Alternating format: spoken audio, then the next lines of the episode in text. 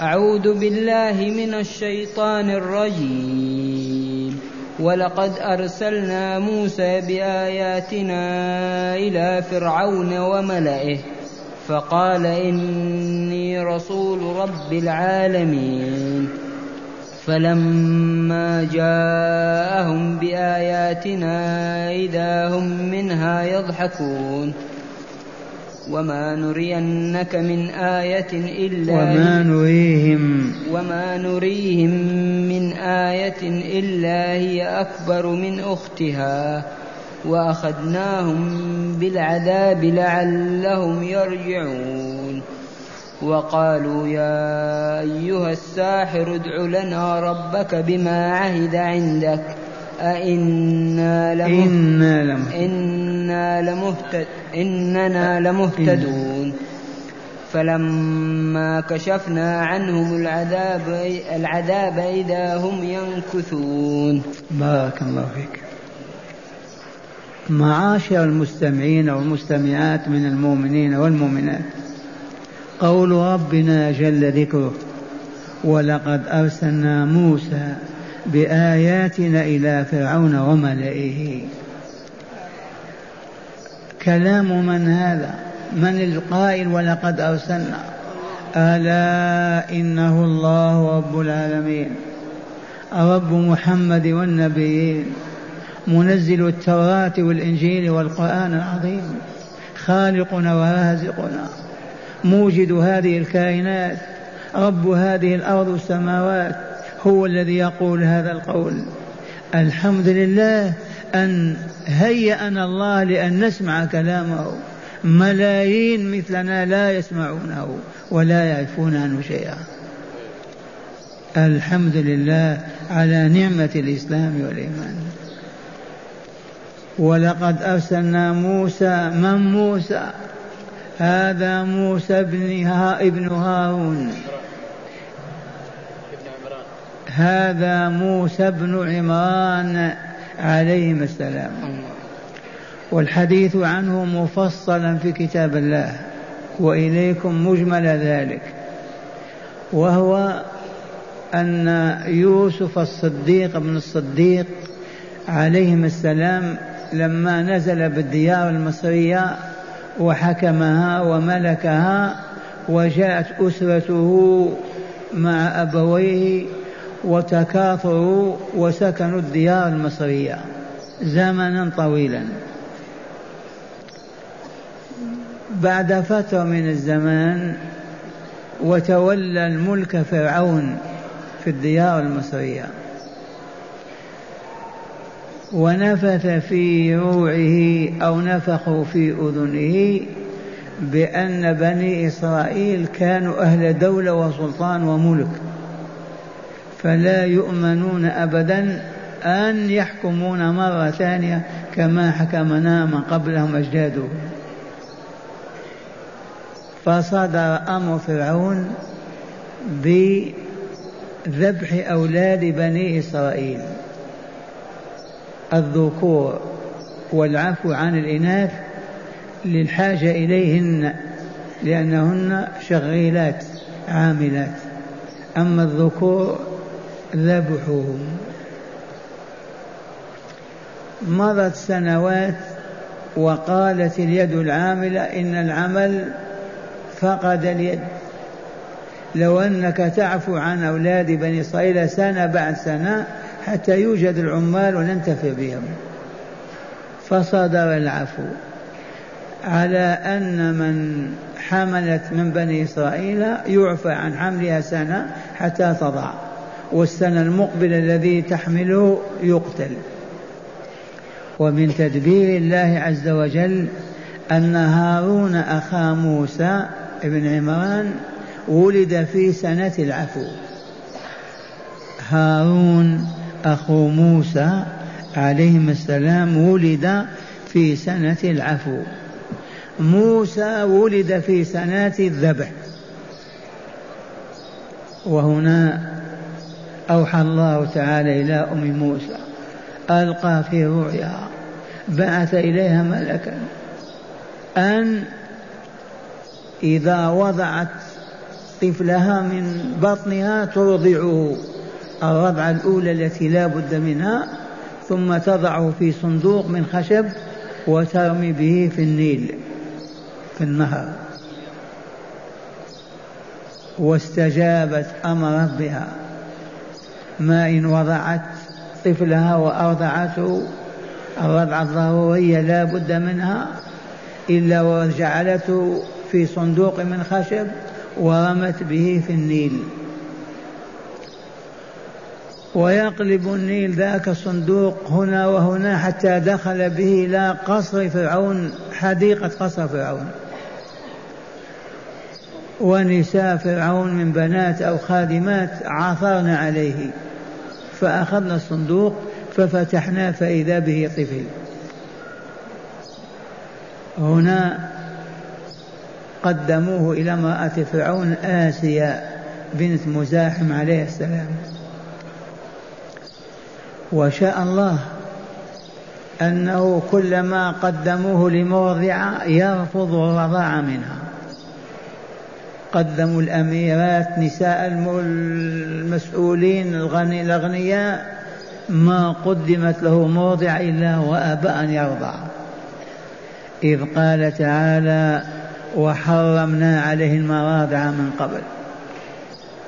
وإذا بأخت موسى أمرتها والدتها أن تتتبع آثار أخيها لعله يعثر عليه في مكان ما. وبالفعل علمت أنه عثر عليه في قصر أو في حديقة قصر فرعون. ولما بلغها أنه رفض الرضاع من أية امرأة قالت لهم هل أدلكم على أهل بيت يكفلونه لكم وهم له ناصحون؟ كلماتها سجلها الله في كتابه. هل أدلكم على أهل بيت يكفلونه لكم؟ أي هذا الطفل وهم له ناصحون. فما كان من قالوا تفضلي. فرده الله تعالى إلى أمه. إنا رادوه إليك وجاعلوه من المرسلين. فالتقطه آل فرعون ليكلم عدوا وحزنا. إن فرعون وهامان وجن كانوا خاطئين. وأصبحت أم موسى مسرورة فرحة منشرحة الصدر ترضع ولدها وتأخذ مقابل على ذلك. مقابل الرضاعة لأنهم ما علموا أنها أمه مرضعة. وهذا تدبير من؟ تدبير الله العزيز الحكيم.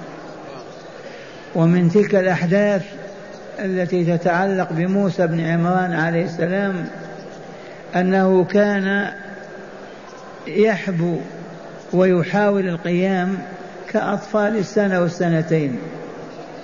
وإذا به وهو بين يدي فرعون وهو جالس مع امرأته أراد أن يقوم فأخذ بلحية فرعون وأمسكها ليقوم. فغضب فرعون غضبا شديدا. وقال هذا هو الذي نخاف منه. وقال لا بد من قتله. واللطيفة التي نكررها هي فرعون بلحيته. أليس كذلك؟ والله العظيم. إذ ما كانت البشرية تحلق اللحى أبدا من عهد آدم. حتى احتال اليهود ومسخوا البشرية وجعلوا الذكور كالإناث. وإلا بالفطرة الرجل بلحيته والمرأة لا لحية لها. هذا الفرق بينهم. هذا فحل وهذه امرأة.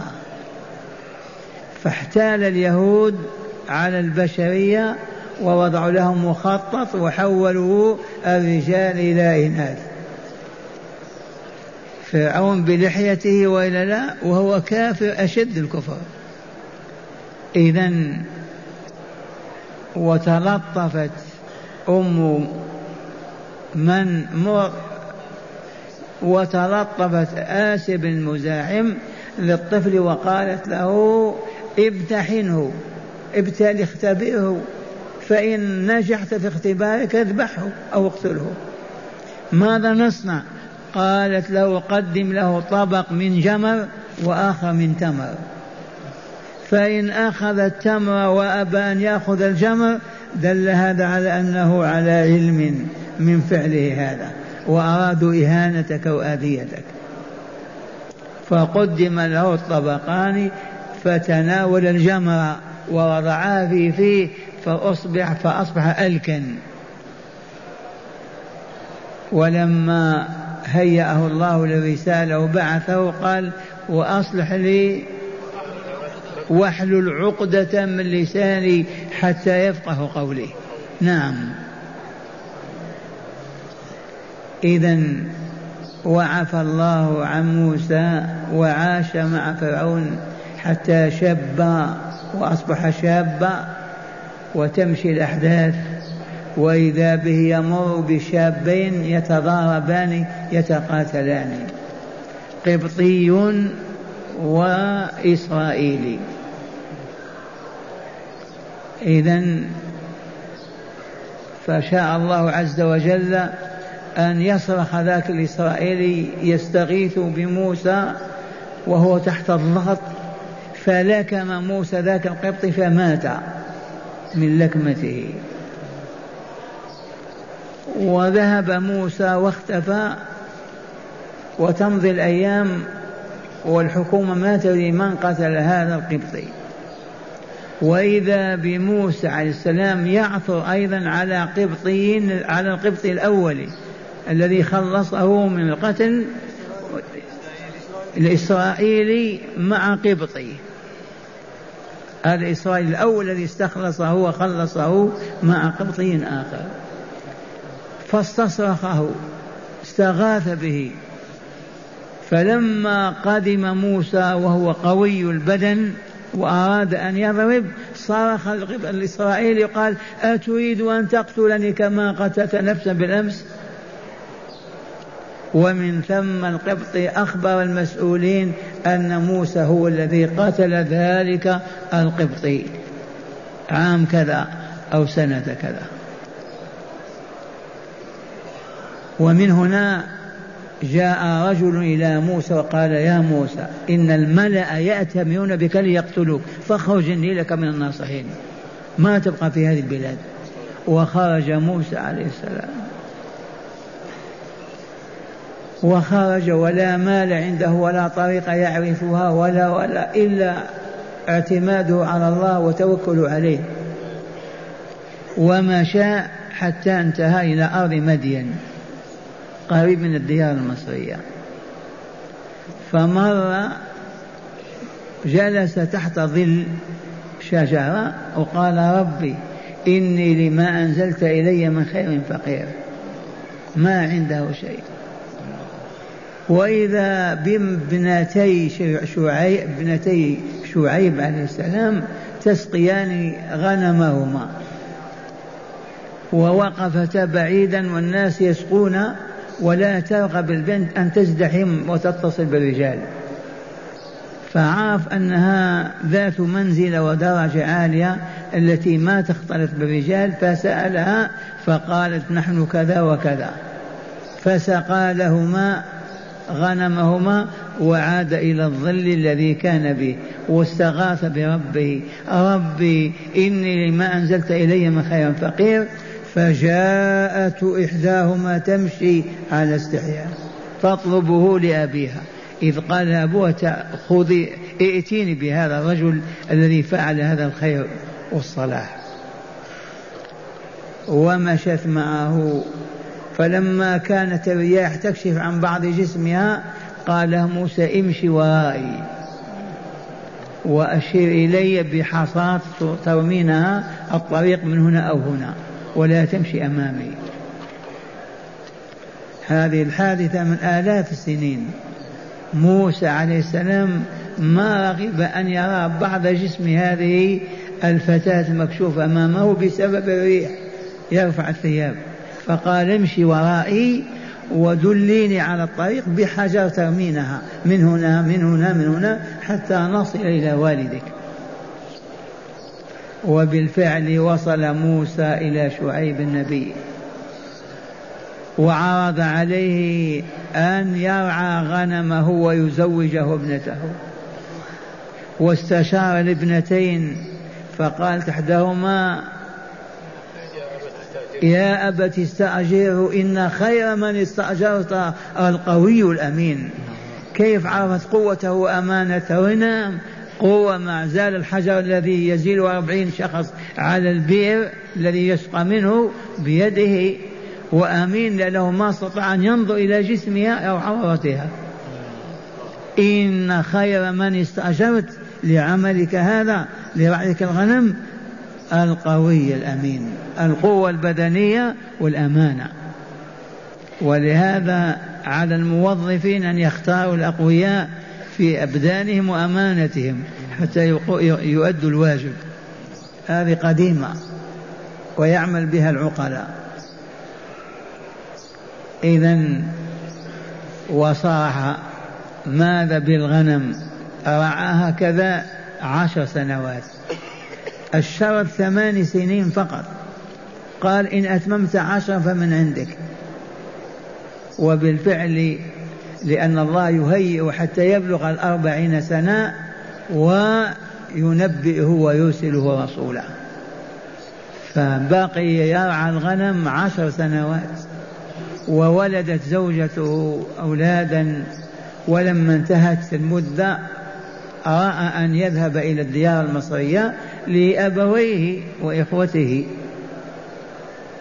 فمشى وفي طريقه فقد النار. لا نار مشتعلة ولا أداة تشتعل بها النار. ماذا يفعلون؟ البرد والشتاء فتحير من ذلك. وإذا به يرى نورا بعيدا يحسبه نار. فقال لأهله امكثوا. إني آنست نارا لعلي آتيكم منها بقبس أو أجد على النار هدى من يدلنا على الطريق. فترك الزوج والأولاد ما شاء. ما شاء ما شاء. وإذا بها تلك الشجرة المسمات ما هي؟ الطور في جبل الطور. وثم كلمه الله كفاحا بلا واسطه ونبأه وأوحى إليه وأرسله إلى فرعون. هنا بدأت رسالته. قال تعالى الآن ولما قال تعالى ولقد أرسلنا موسى بآياتنا إلى فرعون وملئه.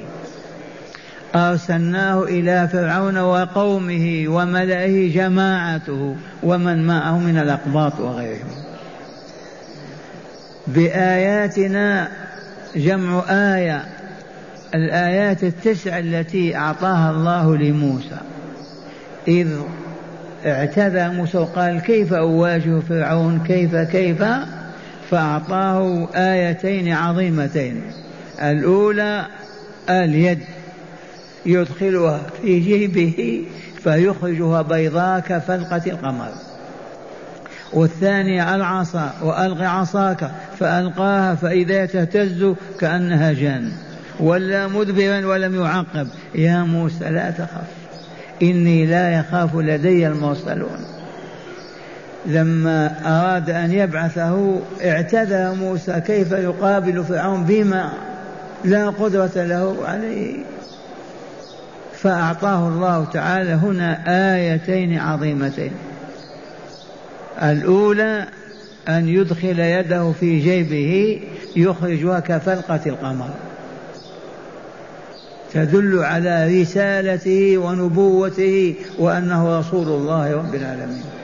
الثانية العصا عصاه التي كان يرعى بها الغنم. وقد روي أن هذه العصا من عهد آدم. كانت الأنبياء تتناقلها من نبي إلى نبي ولا حرج. إذا هذه العصا ألق عصاك. ألقاها فإذا تهتز كأنها عفريت كأنها جان وامشي بهاتين الآيتين. وبالفعل مشى موسى إلى فرعون بهاتين الآيتين وطلب إليه أن يشهد أن لا إله إلا الله وأن موسى رسول الله وأن يرسل بني إسرائيل إلى بلادهم إلى بيت المقدس. ما يبقى مستعمرا مستغلا لهم ولقد أرسلنا موسى بآياتنا إلى فرعون وملئه فقال له إني رسول رب العالمين. موسى قال لفرعون أنا رسول رب العالمين. من رب فرعون يعرف من هو رب العالمين ولكن فقط الغطرس والعتو والعلو. أنا رسول رب العالمين. رب الخلق والدنيا والآخرة كلهم هو الله. أنا رسوله أرسلني إليك. إني رسول رب العالمين. قال تعالى فلما جاءهم بآياتنا إذا هم منها يضحكون. لما عرض عليهم اليد كالفلقة من القمر لما ضرب بالعصا فاهتزت كأنها جان حتى عقدوا جمعا عظيما للمباراة بين موسى وبين السحرة وانهزم السحرة وغلب موسى فلما جاءهم بآية إذا هم منها يضحكون ويسخرون وقالوا ساحر وهذا سحر فقط. قال تعالى وما نريهم من آية إلا هي أكبر من أختها. إذ قال تعالى فأرسلنا عليهم الطوفان. أول حادثة الطوفان. الطوفان فاض النيل والآبار والمياه والمطر كادوا يغرقون. آية من آيات الله. فاعتذروا قالوا يا موسى ادع لنا ربك إننا إننا فدعا الله فانتهى الطوفان. الثاني الجراد. أرسل الله عليهم الجراد فأكل فواكههم خضرهم نخيلهم كل ما عندهم والعياذ بالله. هذه الآية الثالثة. القمل. ما هو القمل؟ هذا القمل الذي يكون في شعر الإنسان وفي جسمه. ينتشر فيهم القمل نساء ورجالا حتى يدخل في أعينهم. من أعجب ما يكون. آية من أعظم الآيات. ادع لنا يكشف ربك عن هذا ونؤمن. يدعو. الضفادع. جمع ضفدع. الضفادع خرجت من البحار من المياه تسحب تزحف في الأرض حتى تعلق بوجوههم وأبدانهم كل ما تأتي آية يقول ادع لنا ربك نؤمن لما يدعو ينتهي ذلك العذاب يعودون إلى الكفر وأخيرا الدم. الدم ما هو تحول الماء ماء النيل إلى دم. الماء ماء. لما تضعه في الكاس ماء لما يضعه القبط على فمه ينقلب إلى دم. والله العظيم. ما يصبه ماء بارد حلو لما يصل إلى فيه يتحول إلى دم أحمر. آيات مفصلات. آية بعد آية. الأولى بعد الثانية أعظم الثالثة. إليه أكبر من أختها. ومع هذا ما آمنوا ولم يسلموا. قال تعالى فلولا ألقي عليه قال تعالى وما نريهم من آية إلا هي أكبر من أختها في الدلالة على صدق دعوة موسى وما جاء يدعو إليه. وأخذناهم بالعذاب لعلهم يرجعون. هذا العذاب الذي عرفناه في الست آيات الضفادع والقمل والدام هذا آيات الله الدالة على وجود الله وعلمه وقدرته على نبوة موسى ورسالته آيات. لكن ما رجعوا؟ ماذا قالوا؟ وقالوا يا أيها الساحر ادع لنا ربك بما عند ما عهد عندك إنا لمهتدون. كيف يقولون أيها الساحر؟ إما لأنهم يعرفون السحرة هم علماء عندهم وهم أفضل الناس عندهم. فجعلوا موسى بهذا وأعظموه. وهذا الواقع. يا أيها الساحر ادع لنا ربك بما عهد عندك. إنا لا مهتدون هذه طالبوه بها في كل الآيات التي مرت. ما من آية إلا هي أكبر من أختها. يخافون يصرخون يطلبون من موسى أن يدعو الله عز وجل ليبعد ذلك عليهم. وقالوا يا أيها الساحر ادع لنا ربك بما عهد عندك إننا لمهتدون. قال تعالى فلما كشفنا عنهم العذاب إذا هم ينكثون ينقضون ويرجعون. والله ما آمنوا. وما كان من الله إلا أن أمر موسى أن يخرج مع بني إسرائيل فلما خرج من ديار المصرية خرج فرعون وراءه بمئة ألف مقاتل يجون وراءهم. لما انتهى موسى إلى البحر الأحمر أمر الله تعالى أن يلقي عصاه في البحر فانشق شقتين بل اثني عشر قطعة ودخل موسى مع بني إسرائيل. فلما تجاوزوا نصف البحر وكاد يخرجون منه والبحر مفتوح طرق اثني عشر طريقا بعدد قبائل بني إسرائيل دخل فرعون. لما وصلوا إلى وسط البحر أغرقهم الله أجمعين. ونجا موسى مع بني إسرائيل. هذه آيات الله عز وجل. من أخبر نبينا بهذه الأخبار قولوا إنه الله عز وجل. قولوا آمنا بالله ولقائه آمنا بالله وعلمه ورحمته وحكمته. نطيع الله ولا نعصيه نذكره ولا ننساه نشكره ولا نكفر نعمه. آمنا بالله آمنا بالله. نحمد الله على آلائه وإنعامه وإفضاله. ما نحن ومن نحن حتى نسمع هذا الكلام من ربنا.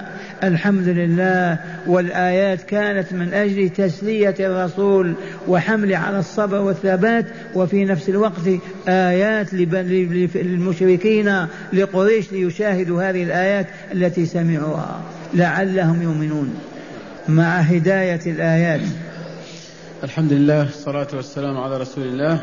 من هداية الآيات واحد الآيات دليل على صدق من جاء بها ولكن لا تستلزم الإيمان ممن شاهدها. أعيد الآيات دليل على صدق من جاء بها ولكن لا تستلزم الإيمان نعم. من هداية هذه الآيات التي تدارسناها الآن من هدايتها أن الآيات وضعت للهداية. الآية العلامة الدالة على الشيء المطلوب. ولكن لا تستلزم كل من رآها يؤمن بل رآه ما آمنوا. هي تحمل الهداية. الآيات علامات تحمل الهداية. لكن ما كل من يشاهدها يؤمن فقد شاهدوا كما سمعنا. تسع آيات وما آمنوا. والعياذ بالله فأهلكهم الله أجمعين. اثنين قد يؤاخذ الله الأفراد أو الجماعات بالذنب المرة بعد المرة. لعلهم لطيفة هذه. قد يواخذ الله تعالى الأفراد أو الجماعة أو الأمم. مرة بعد مرة يواخذهم يصيبهم بالفقر يصيبهم بالمرض يصيبهم بالذل وهكذا لعلهم يهتدون. فهذا دل عليه أنهم ست آيات يواخذهم بآية بعد آية. انتبهتم؟ ومعنى هذا الفرد كالجماعة كالأمة قد يواخذهم الله بذنوبهم. ويعفو عنهم يواخذهم بذنوبهم ويعفو عنهم حتى يستوجبوا العذاب الأبدي. نعم. ثلاثة حرمة خلف الوعد ونكث العهد وإنهما آيتان من آيات النفاق. آيات من آيات النفاق. خلف الوعد. من هداية الآيات خلف الوعد. الوعد. ونكث العهد. خلف الوعد ونقض العهد ليس هذا من صفات المؤمنين. المؤمن يافي بما يعد ولا يقصر أبدا وإن عجز أعلن عن عجزه. خلف الوعد من صفات المنافقين والعياذ بالله تعالى.